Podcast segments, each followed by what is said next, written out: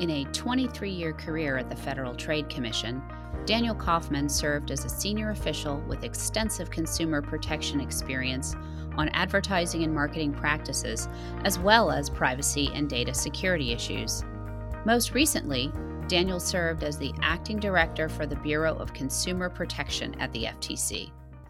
Daniel left the F T C in October and joined Baker Hostetler as a partner in our Washington, D C office. He's a member of the firm's Digital Assets and Data Management, DATAM, practice group, where he will work with the group's advertising, privacy, emerging tech, and cybersecurity teams.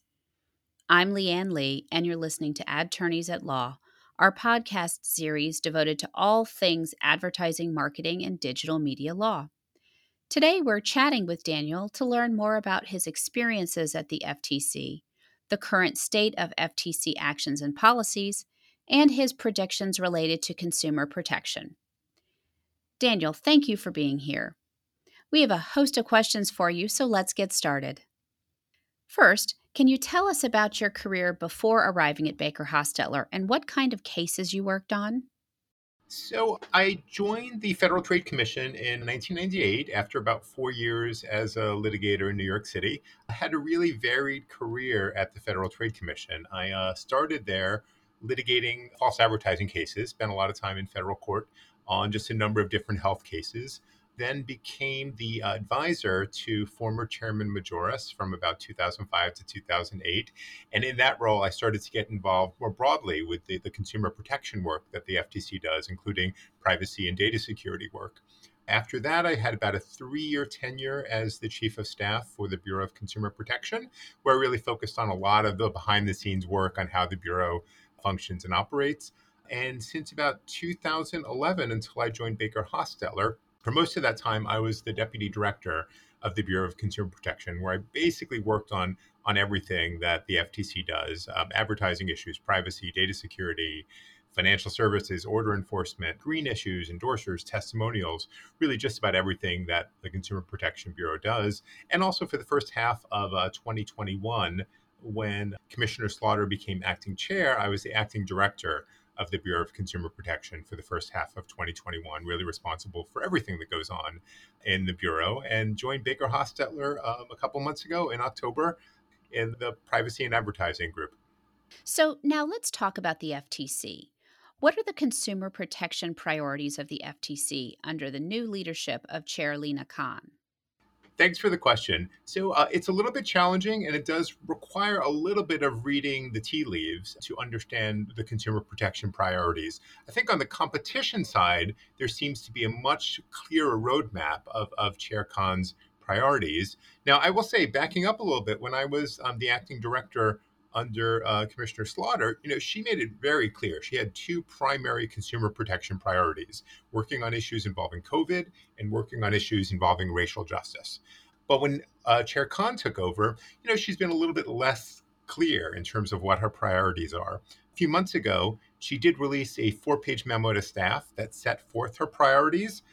And a lot of analysis and discussion has gone into that document, both of what was mentioned, what wasn't, but it's a little bit less of a clear roadmap than what Acting Chair Slaughter had done. But, but some of the key takeaways seems to be, you know, more broadly, she wants to do work that affects both the competition mission and the consumer protection mission. So sort of getting rid of some of the silos at the agency.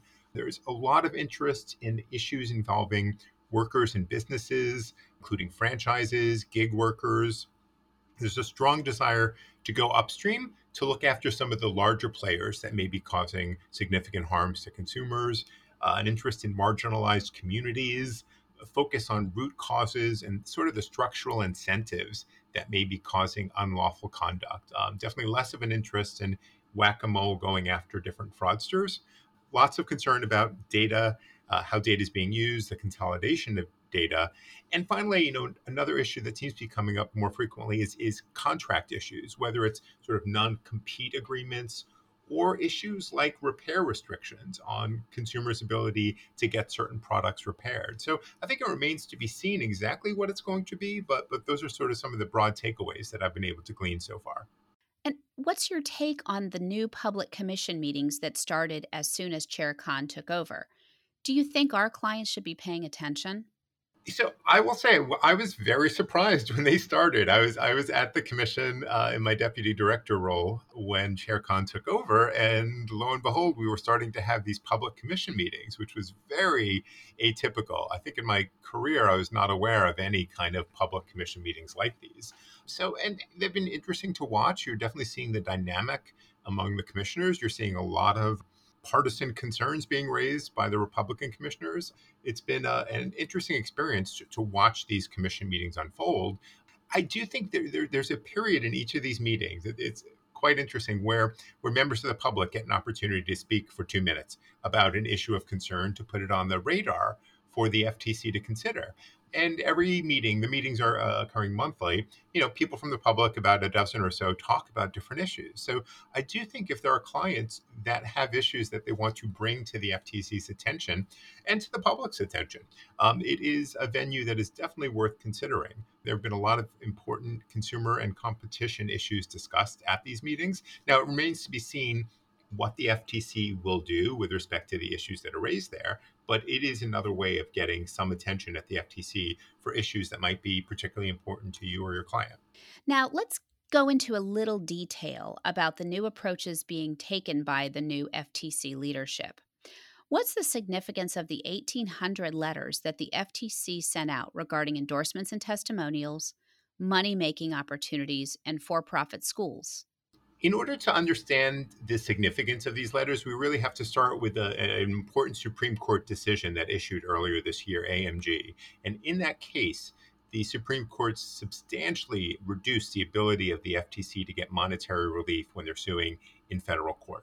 So what the F T C is doing now is they're looking for every opportunity they have, every statutory provision and other means to get penalties or monetary relief against companies. So whether it's a rule that has a, a civil penalty component or these letters, there's an interesting provision in the F T C statute that provides that if the F T C, if a company has actual knowledge that the F T C has deemed a certain practice to be unfair or deceptive in an administrative proceeding, then the F T C can go after that party for civil penalties if that party violates those principles. So it's it's a sort of convoluted, unpredictable statutory provision, but it is there, and it's unclear whether they're going to be successful. So, so what the F T C has done, they've sent out eighteen hundred letters to start that process of putting companies on notice and, and having actual knowledge that there are certain principles set forth in old F T C cases that have deemed certain practices as unfair or deceptive. And they focused on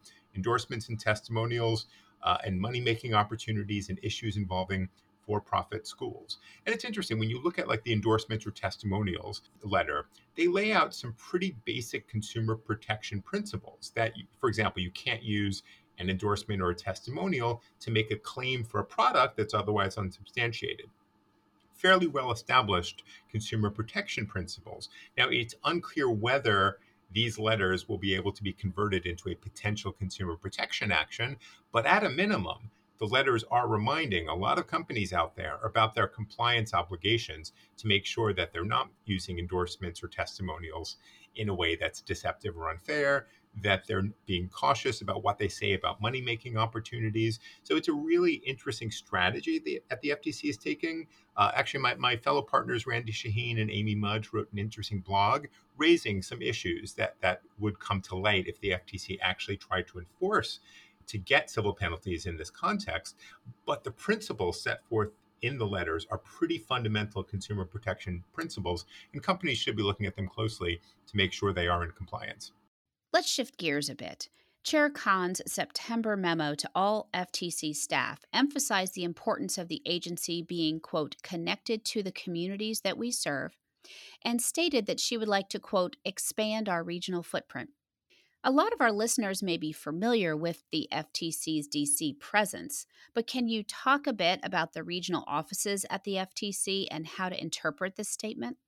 Yeah, the regional offices at the F T C play a really important role for the agency. Now, they primarily do consumer protection work, though three of the regional offices also do competition work. So the um, regional offices, they do a lot of law enforcement, they do a lot of outreach, and the kind of law enforcement they do is not necessarily sort of regional lawsuits. Um, we've got regional offices that have brought a lot of large national advertising cases and many cases involving well-known companies. Now, generally, the regional offices have been overseen by the Bureau of Consumer Protection, but there are th- three offices that, as, as I mentioned, that also do some competition work. So it's something to keep in mind that if the F T C is looking at uh, your company's practices, there's a decent chance that it's not someone in headquarters, but a regional office um, will be leading the investigation and possibly working with someone in the D C headquarters on the matter. But the regional offices, not many folks necessarily experience them if you're not part of their investigation, but they do a lot of incredibly important work for the agency, both on enforcement and on outreach. So Congress seems interested in giving the F T C more resources for its privacy work. What would five hundred million dollars over ten years mean for the F T C's privacy program? So just to give you a little bit of perspective, the F T C is a relatively small agency in uh, D C standards. The budget is maybe about three hundred fifty million dollars a year for both the consumer protection and the competition mission. So an extra fifty million dollars a year for the F T C's privacy program would be an enormous game changer. It would allow the F T C to do certainly a great deal more privacy work. The, also, it is worth noting that the five hundred million dollars is requiring, or would require, I should, should say it hasn't happened yet, would require the F T C to create a special Bureau of Privacy. So it would really elevate the privacy work of the agency and allow the F T C to do a lot more privacy work, uh, whether it's enforcement or rulemaking or policy work or studies. So it would really be a dramatic change in, in the, the agency's ability.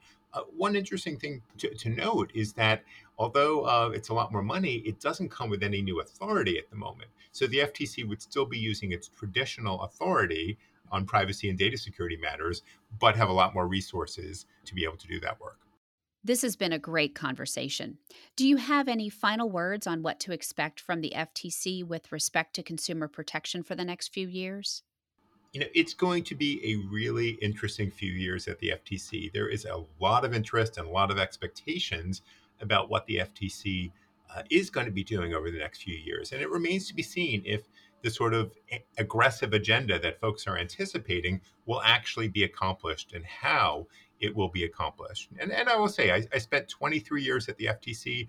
Uh, it has always been a great place to work. There are incredible career staff at the agency who are smart, talented, creative. And I, I can tell you, I will certainly be watching closely to see what they're doing, but from the outside now instead of working at the agency. But I, I do think it's going to be an interesting few years to see what the F T C does on advertising, on privacy, on all sorts of consumer protection issues.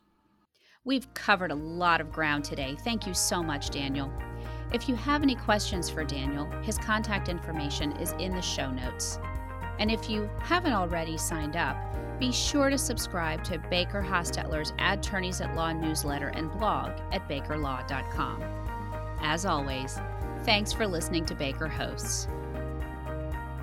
Comments heard on Baker Hosts are for informational purposes and should not be construed as legal advice regarding any specific facts or circumstances. Listeners should not act upon the information provided on Baker Hosts without first consulting with a lawyer directly. The opinions expressed on Baker Hosts are those of participants appearing on the program and do not necessarily reflect those of the firm. For more information about our practices and experience, please visit baker law dot com.